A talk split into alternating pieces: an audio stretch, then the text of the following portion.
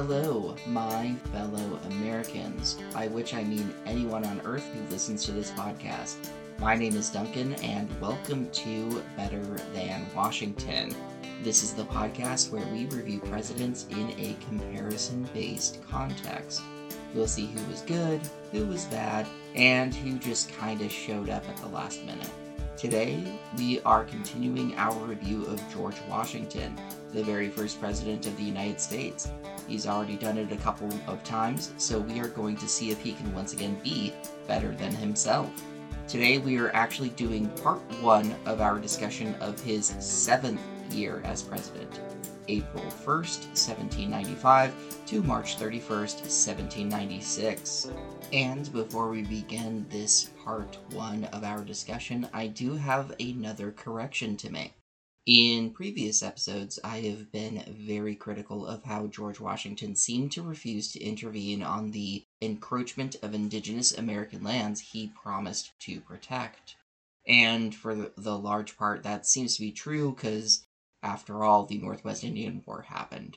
However, in researching this episode, specifically the economic events of this year, I found exactly one example of George Washington protecting indigenous lands.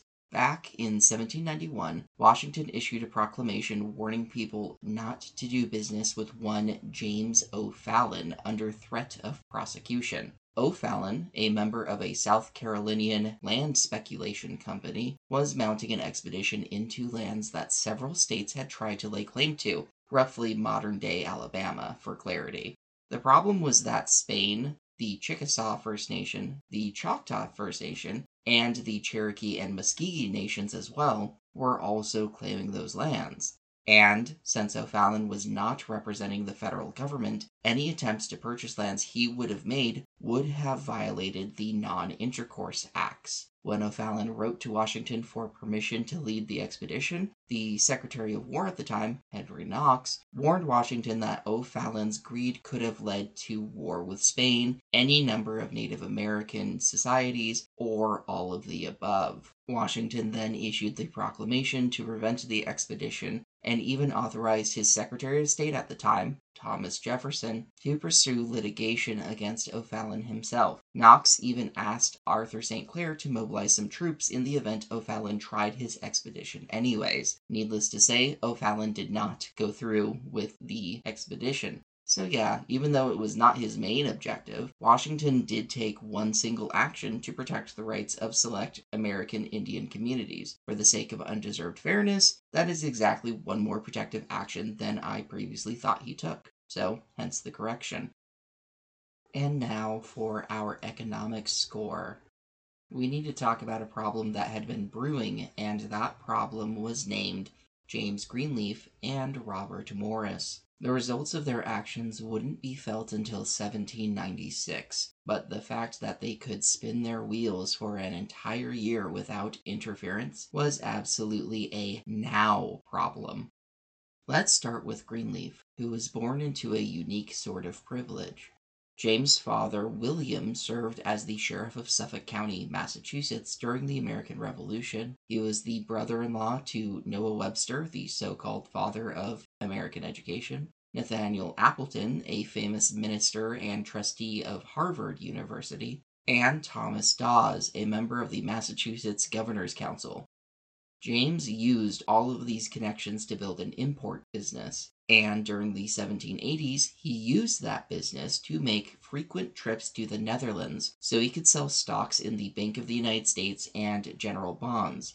Specifically, he was selling to the aristocracy of the Netherlands, and therefore used these trips as an opportunity to network with Dutch nobility and the nouveau riche. He spent a few weeks as a consul at the United States Embassy in Amsterdam, specifically because of those connections. He permanently returned to the United States in seventeen ninety-three, and immediately began setting up more connections in Washington, D C, while the city was still being built. He used the wealth he built up in the Netherlands, and these connections I keep referencing, to then buy a lot of undeveloped land in the still-developing city. Inevitably, James Greenleaf ran across Robert Morris in seventeen ninety-two. they were already partnering, as evidenced by a New Deal Greenleaf and Morris made with the Washington, D C commissioners on December twenty-fourth, seventeen ninety-three. For context, Morris had established his wealth in the seventeen sixties, first by using slave labor in the tobacco industry, then by becoming a partner in an innovative shipping firm, which sometimes imported slaves, and then by inheriting daddy's money. In the seventeen seventies, he used his reputation and wealth to become the chief financier of the entire American Revolution. Like, before we continue dragging him through the mud, Morris legitimately worked hard to get as many guns and bullets in American hands as possible. We can't take that away from him. But even as geopolitical chicanery and locally sourced chicanery caused his tobacco interests to collapse in the seventeen eighties, he still held on to his reputation as the financier of the Revolution and the second most powerful man in America when Greenleaf met him in the seventeen nineties. Morris had also been engaging heavily in purchasing and selling properties in both D C and Pennsylvania at the time.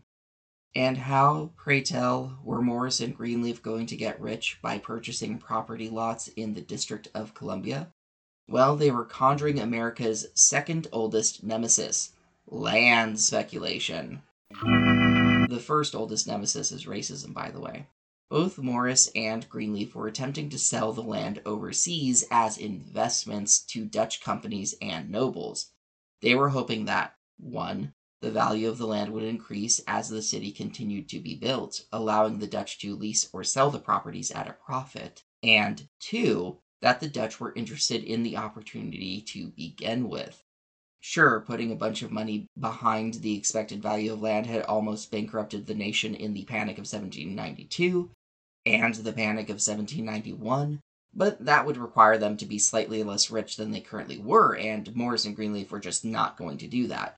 They were perfectly happy to watch their loyalist neighbors die for America, but putting their spare change on the line?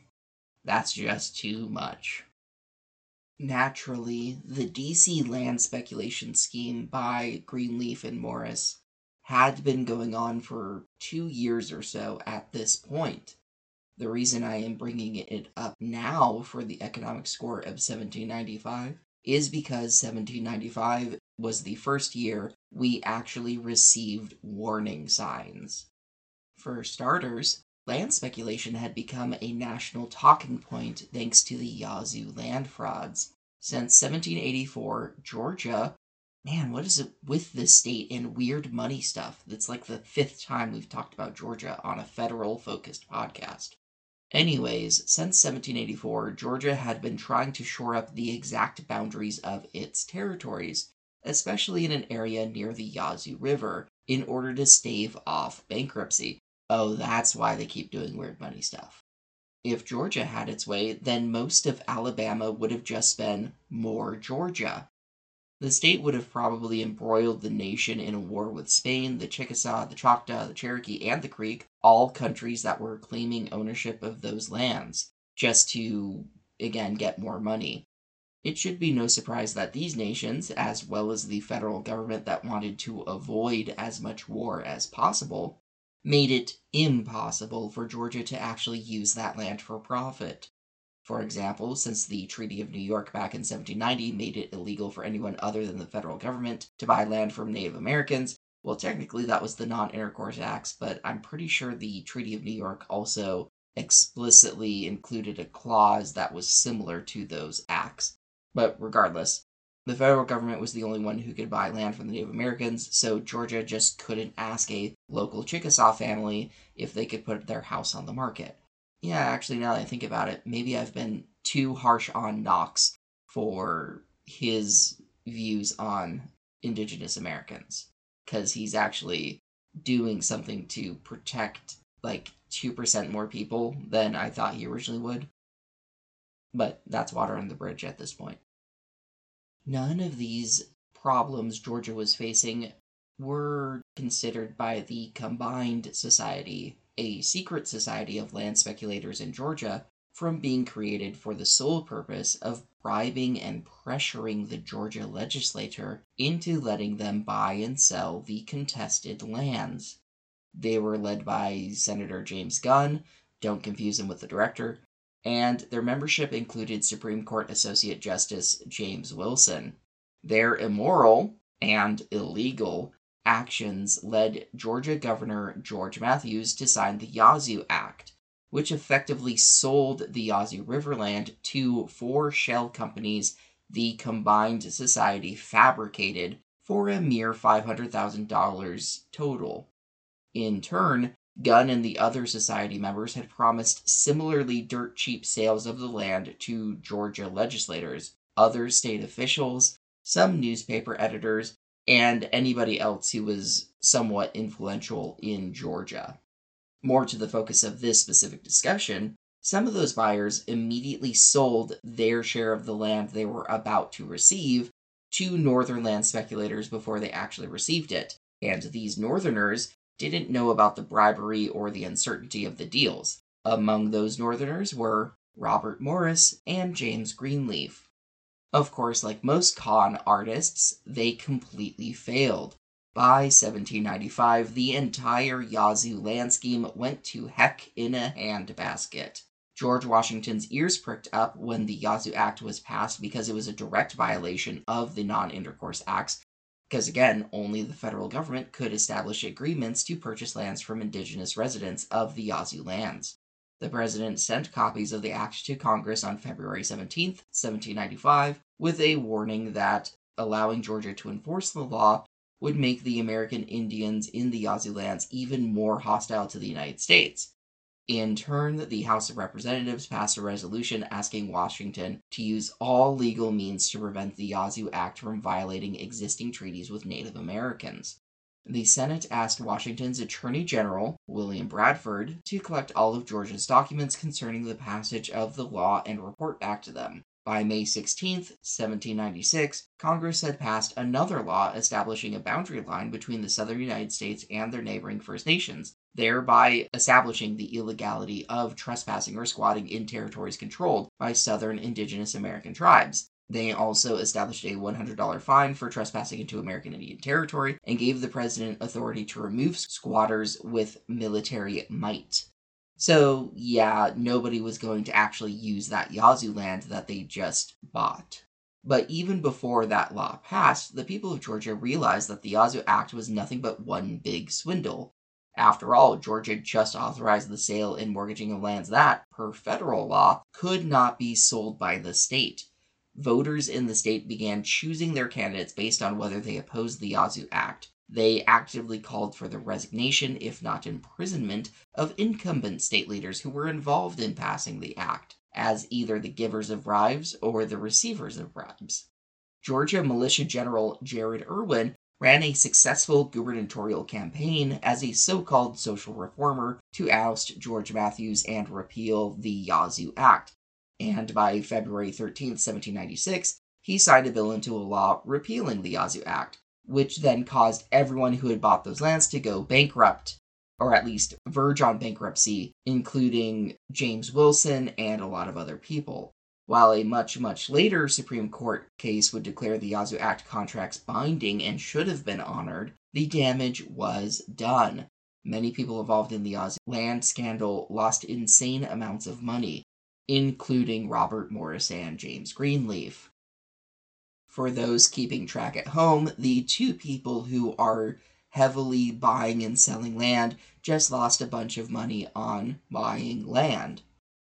While both he and his business partner lost money in the South, James Greenleaf managed to double down his losses by speculating in the North as well. His land deals weren't quite selling fast enough, so he started doing this thing where he would take out mortgages on properties or shares of properties he financed to pay off other lavish purchases. He tried to do that with a property that Aaron Burr tried to buy in New York. Greenleaf promised to give Burr money to complete the purchase in seventeen ninety-four, then he turned around and put a mortgage on that property in seventeen ninety-five to get the cash he needed to buy a cargo of tea. However, the mortgage was a direct violation of the terms of the sale, so the mortgage fell through. In turn, he had to cough up the dough for tea, so his promise to Burr fell through. And Burr then got sued by the original seller of the property, which was litigated by none other than recently retired cabinet member Alexander Hamilton. So, before ruining his own life, Greenleaf also set the stage to end Hamilton's life. Both Morris and Greenleaf had another major problem on their hands that was exacerbated by all this money they kept losing: a lack of Dutch financing. Remember, the whole point of buying that land was so they could turn around and get some sweet, sweet Netherlands no... Wow, I couldn't even say that. Netherlands loans. Unfortunately, Greenleaf and Morris somehow seemed to not notice that the Netherlands were caught up in this little thing called the French Revolutionary Wars. You know, the war that Washington uh, signed the Jay Treaty to stay out of. You know, that thing? Yeah, by the time January seventeen ninety-five rolled around, the Netherlands was tired of the stalemate they were stuck in with France. Frankly, they were also tired of the authoritarian government of Prince William the Fifth of Orange. So on January eighteenth, the Dutch threw a Republican revolution, ousted William the Fifth, and welcomed the French with open arms. And since it was the government of William the Fifth that had approved of dealing with Greenleaf and Morris's land speculation schemes, all of that promised money disappeared overnight, thanks to the Dutch Revolution. As a result of all these factors, James Greenleaf and Robert Morris found themselves with a bunch of useless land, a ton of mortgages and credit lines to pay off, and not enough income to offset. Worse still, if they couldn't find a way to pay everyone back, then their creditors would also lose as much money as they did, and potentially default on any loans or agreements they had with other people. And so on and so on down the line until the entire American economy collapsed. I wonder why land speculation was such a thing people did back then. Of course, not realizing how deep their hole was, Greenleaf and Morris chose to keep digging. On February twentieth, seventeen ninety-five, they founded the North American Land Company, or N A L C for short, with their mutual friend John Nicholson. N A L C was a massive land trust for the time. Greenleaf, Morris, and Nicholson turned over all the land they were sitting on to the ownership of the company, a total of more than six million acres worth fifty cents each on average. And even at fifty cents on average, that's still a lot of money back then, just to be clear. These assets were located across Washington, D C, Georgia, Kentucky, North Carolina, South Carolina, Pennsylvania, and Virginia. N A L C was authorized to issue thirty thousand shares worth one hundred dollars each. Greenleaf, Morris, and Nicholson promised a six percent yearly dividend paid to share owners to encourage investments. All three men also put three thousand of their own shares in escrow to make sure those dividends could be paid. In turn, they could expect to receive a two point five percent commission on any land sold. Somehow, despite all their other failures, the creation of N A L C and these grand promises that they that I just listed off, basically, convinced the D C commissioners and other creditors to keep giving them loans and keep waiting for payments. But it wouldn't be an interesting part of a history podcast if things didn't get worse now, would it? Sure enough, N A L C immediately started screwing things up. So I don't, I'm going to be perfectly honest with you, audience, I don't get this part either. Somehow, even though Greenleaf, Morris, and Nicholson gave up all their speculated land to N A L C, the North American Land Company somehow only received about four point four eight million acres. Don't understand how that discrepancy happened, but that's what I'm reading. In turn, this meant that N A L C could only issue twenty-two thousand three hundred sixty-five shares, and only seven thousand four hundred fifty-five of those shares were able to be put into escrow. Apparently, in order to have enough cash to pay off their creditors, N A L C needed to put nine thousand shares into escrow instead. Greenleaf, Morris, and Nicholson managed to buy some time with their creditors by giving them eight thousand four hundred seventy-seven shares. But the D C commissioners who bought six thousand lots from Greenleaf and Morris in seventeen ninety-three demanded their first real payment on May fifteenth. Morris and Nicholson couldn't pay up, thereby defaulting on their purchases made during that deal, and Greenleaf, quote, misplaced the remaining funds, so Morris and Nicholson bought out his interest in that agreement. The D C commissioners sued to regain control of the lots they sold to N A L C and to Greenleaf personally, about seven thousand one hundred fifteen point two five lots, Morris, meanwhile, began defaulting on all his other non-D C land investments while all of this was going on, a process that would effectively continue for the rest of his life. Yeah, stuff is going sideways, guys. I, I don't know if you're catching on to that yet. The worsening financial situations that they were making worse for each other caused Greenleaf, Nicholson, and Morris to start hating each other as well. Nicholson, in particular, began publishing op-eds accusing Greenleaf of being the entire problem with N A L C. And all the while, the lots they still held onto were neither gaining in value nor attracting buyers. Can't imagine why. While the stories of James Greenleaf and Robert Morris are not over yet, their actions have already tipped the first domino towards the Panic of seventeen ninety-six and seventeen ninety-seven. This money mess will be a problem that Washington will fail to fix before leaving office. So, how does this tie back to President George Washington or the Treasury Department? How could they have prevented the consequences of Greenleaf and Morris's actions, or at least minimized the onset of the Panic of seventeen ninety-six and seventeen ninety-seven? Well, for starters, Washington actually met James Greenleaf while the speculator was making deals in D C, all the way back in seventeen ninety-three, if I remember correctly. If Washington had bothered to cotton on to Greenleaf's schemes, he could have given a warning to the various government officials Greenleaf was connected with. You know, just like how he issued that proclamation warning people not to do business with James O'Fallon. Could have offered a similar proclamation regarding Greenleaf. But Washington did not do that. Washington could have also asked the Treasury Department to intervene, what options were available there, or he could have asked his Attorney General for advice regarding what to do. And we also know that from Hamilton's solutions during the previous panics that the Treasury Department, at least at the time, had the ability to work with financial institutions to prevent financial crises. Maybe Secretary of the Treasury Oliver Wolcott Junior could have stepped in to advocate against the North American Land Company or to provide some manner of bailout for creditors involved in those schemes. You know, I, I know too big to fail is, like, gross to most people, but in dire crises, some kind of bailout is slightly better than none. But none of anything I just proposed ever happened during seventeen ninety-five. They just didn't care, or maybe they weren't smart enough to see the writing on the wall, but yeah, that was bad. The country needed the president, or the Treasury Department, probably both, to step in and do something about the land speculation going on at the time in order to prevent the Panic of seventeen ninety-six and seventeen ninety-seven. And they just don't.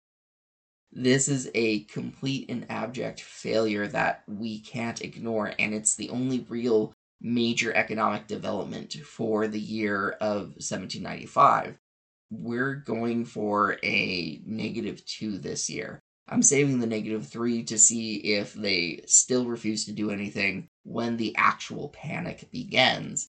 Yeah, negative two because they failed to plan for anything, therefore they plan to fail. But diplomacy is a much more positive situation by orders of magnitude. After negotiating the tricky waters of the Jay Treaty, George Washington was keen on establishing a similar treaty with the other side of the French Revolutionary Wars. However, France was not excited to enter any new deals with the United States.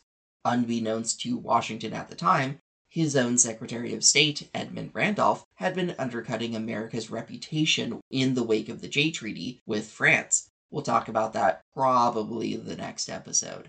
Also, France was losing a lot of its influence in the North America area and in the Caribbean, so they did not have the logistics to be a direct problem with the United States for at least a couple more years. However, who was on France's side of the war and who did have that power and position was Spain. They were allied with France against Britain at the time, and their control of the Mississippi River was preventing frontier farmers of the United States from selling their products while fresh, which in turn made the Whiskey Act a total backbreaker when Hamilton proposed it, tying back to the whole Whiskey Rebellion thing we talked about previously. Spain was doing this in response to a border dispute with the United States regarding the exact borders of their claimed territory, Spanish Florida, and other Spanish-claimed North American land. You know, kind of what we were talking about with Georgia, the Yazoo land scandal, like that whole thing. Naturally, when Spain's Secretary of State, Manuel de Godoy, requested an American ambassador for peace negotiations, Washington happily sent someone to Spain in June. His choice was Thomas Pinckney, a former governor of South Carolina who had been serving as the United States' minister to Great Britain since seventeen ninety-two. Naturally, the support he gave John Jay during the negotiations for the Jay Treaty were instrumental to getting the Jay Treaty signed. Washington clearly hoped to make lightning strike twice by sending Pinckney to Spain to talk to Manuel de Godoy. Now that must have been some slow lightning, because Pinckney and de Godoy took four months to find a solution that worked for both countries. The result was the Treaty of San Lorenzo, also called Pinckney's Treaty, which Pinckney and de Godoy signed on October twenty-seventh. The treaty established a sharp line of demarcation between the territories of the United States and Spanish Florida at the thirty-first parallel, everything between modern-day Mississippi towns of Vicksburg and Woodville and the modern-day Alabama towns of Columbus and Dothan was effectively a little gift given to us from Spain. As part of that gift, Spain also agreed to stop supplying weapons to the Native American societies living along the Florida-United States border. But with all due respect to Mississippi and Alabama, the most important term that Pinckney was able to secure from de Godoy was the right of the United States to freely conduct trade down the Mississippi River and in New Orleans, the port city at the mouth of the Mississippi River. You know, the thing that Spain was not letting us use previously. This created a massive economic opportunity for the United States, especially those frontier farmers I mentioned earlier. While this boom would only last until seventeen ninety-eight, when Spain stopped allowing trade down the Mississippi again, it still gave us a few years of financial security. But America wasn't the only one getting a good deal. Spain received a mutual defense alliance for trade purposes with the United States. Seeing as Great Britain just promised to leave the U S alone with the Jay Treaty, this part of Pinckney's Treaty made Spanish ships just a little safer operating in North American waters. Spain also made America agree that the western border of the United States ended with the border to Spanish Louisiana, a promise that would last until Spain returned Louisiana to French control in eighteen hundred. Pinckney's Treaty was a massive success. In some ways, it was even a bigger success than the Jay Treaty. Not only did it prevent potential hostilities with Spain, as unlikely as they may have been in the first place, and create a new market for American exports, it was also wholly more popular on both sides of the political divide. Both Federalists and Democrat-Republicans, which as a reminder we also call Jeffersonian Republicans as historians and history buffs, just for clarity, loved the Pinckney Treaty. They both did. According to Wikipedia, Pinckney's Treaty was a way for George Washington to regain some of the bipartisan goodwill he had lost with the Jay Treaty. Only some of it, though. Thomas Jefferson, James Madison, they're still enemies for the rest of his life at this point. Another remarkable diplomatic victory came on September fifth. So, do you remember a little while back when I mentioned that piracy was the reason why Congress authorized the creation of six frigates and, with them, the original United States Navy? Actually, did I mention that? I can't remember. Yeah, so anyways, piracy was a big deal for the early American shipping industry. The revenue cutter service wouldn't operate far enough overseas to protect those ships, and six frigates were made to fight off the pirates. Specifically, these pirates attacking American ships were originating from what was then known as the Barbary Coast, a region of regencies that swore fealty to the Ottoman Empire. Today, this area is now the modern-day nations of Morocco, Libya, Algeria, Tunisia, and Mauritania. But boats take a really long time to build. Fun fact. So, while waiting for those frigates to show up, They also waited for a diplomatic solution to recover the American sailors that pirates from Algiers had kidnapped. This brings us back to September fifth, when the United States ratified the Treaty of Algiers, the first of what would eventually become known as the Barbary Treaties, for an upfront cost of six hundred forty-two thousand dollars and an annual tribute of twenty-one thousand dollars.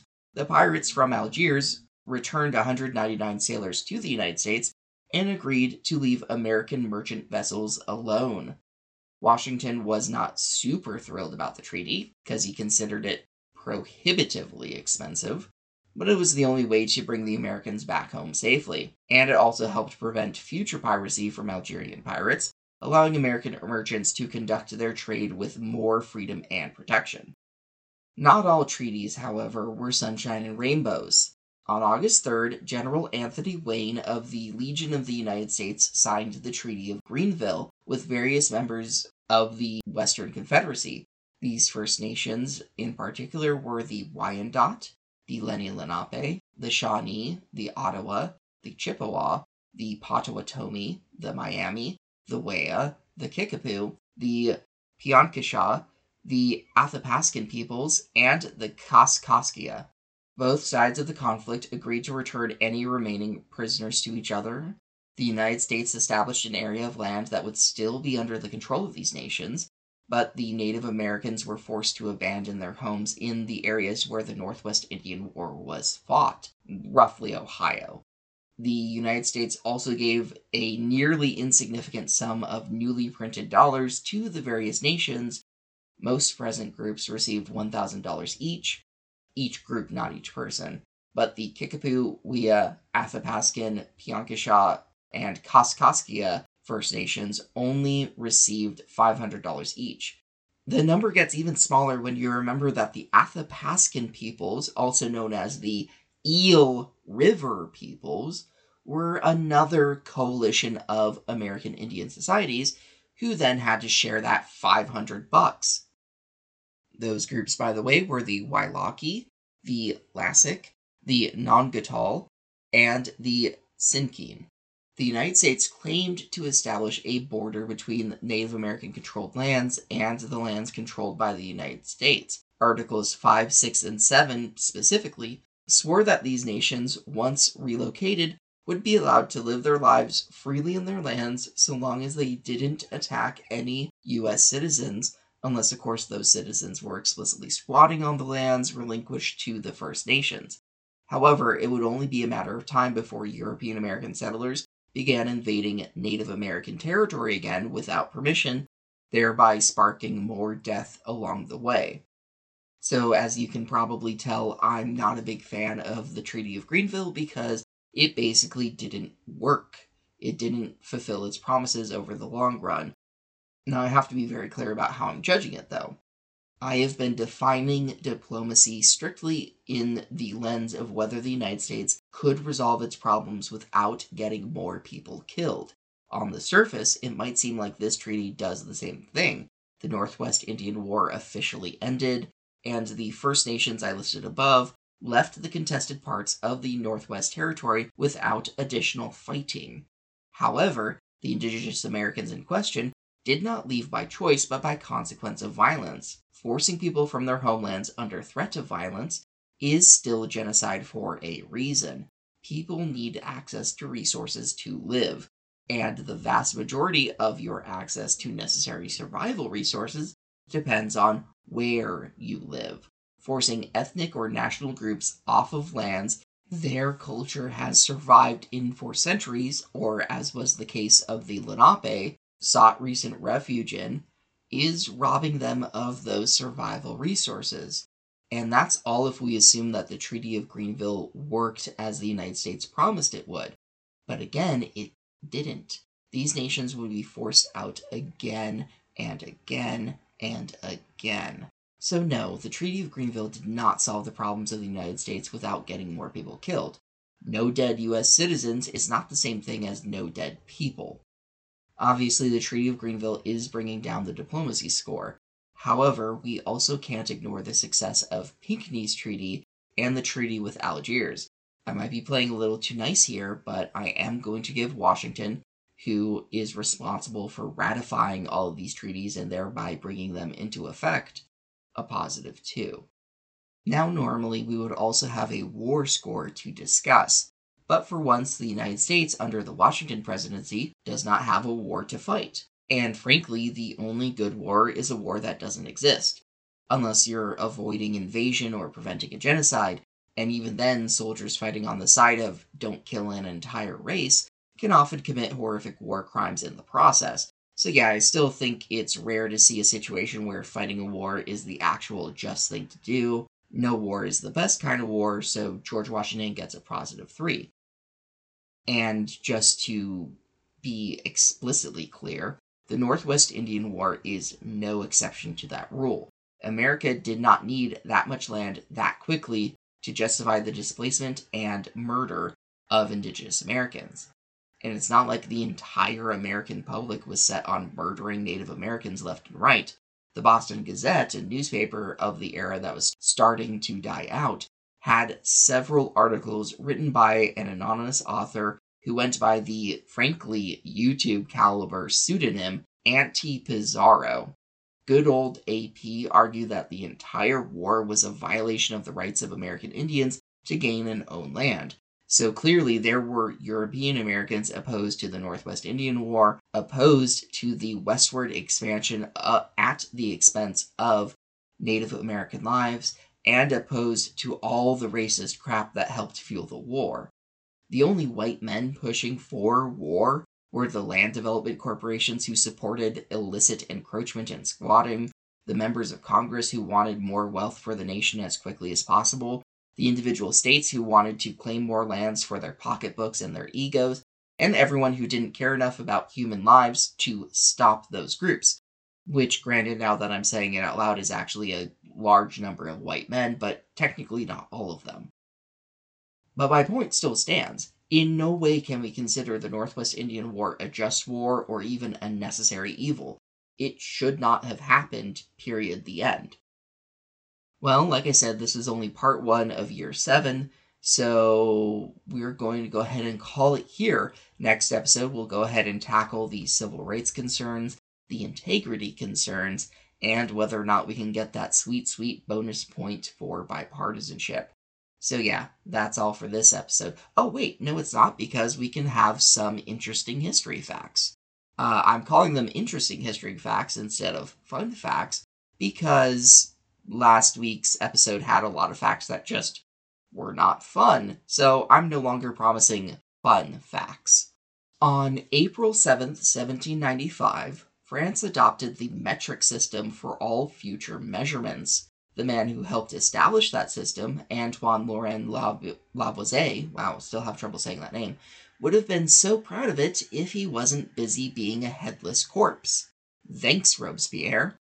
On April fifteenth, seventeen ninety-five, a girl is born in the impoverished lower region of Austria. Well, not, I almost said Australia, and I don't know why. Austria. Her name is Maria Schicklgruber, and in a kinder world, she would have been someone forgotten by history. Sadly, she will one day give birth to a man named Alois Hitler, thereby making her the grandmother of Adolf Hitler. See what I mean about not calling them fun facts anymore? On April nineteenth, a little baby boy is born in modern-day Gambrels, Maryland. His name is Johns Hopkins, and his philanthropic, that was a weird way to pronounce that word, donations will create John Hop- Johns Hopkins University and the associated Johns Hopkins, why am I saying Hopkins? Hopkins Hospital. Jeez Louise, my pronunciations this episode are just off the charts. Also, um, before I found out this little fact, I always thought that the university and the hospital were named after two entirely different people, and those were their last names. But it turns out it was named after one dude, and Johns is a real first name. On May thirty-first, France finally shuts down the Revolutionary Tribunal, the main mechanism used to sentence people to death during the Reign of Terror. France's National Convention followed this up by ratifying a new constitution on August twenty-second. And on October fifth, France entrusted their response to Royalist riots in Paris to a recently reinstalled artillery officer by the name of Napoleon Bonaparte. He crushes the riots and proves just how capable and ruthless he can be. Okay, but for real, that's it for this episode. My fellow Americans, thank you for listening to Better Than Washington. My name is Duncan, and I will see you all next time. Better Than Washington uses the song Americana by Mister Smith under a fair use attribution license. This episode also uses Ham and Horror by Kesho under the same type of license. You can find these songs and other works at the Free Music Archives, free music archives dot org. If you want to support the podcast, please give it a like and leave as many stars as you can on a review on whichever podcast platform you're using right now. You can also follow the podcast on Twitter at ThanWashington with a capital T and capital W. If you really like the podcast, you can also sign up to give monthly donations at anchor dot f m slash better than washington. Also, if you want to fact-check me, which I always encourage people to do, I do my preliminary research on Wikipedia and then use resources that pop up on Google search to corroborate those claims. Resources for this episode include a master's thesis by famed historian Richard D. Younger from Marquette University. Again, master's thesis on the Yazoo land frauds. Uh, I also read several articles about the Treaty of Greenville, and all of those links will be in the show notes below. Again, thank you for listening to Better Than Washington. My name is Duncan, and I hope you all have a really good day. Farewell for now.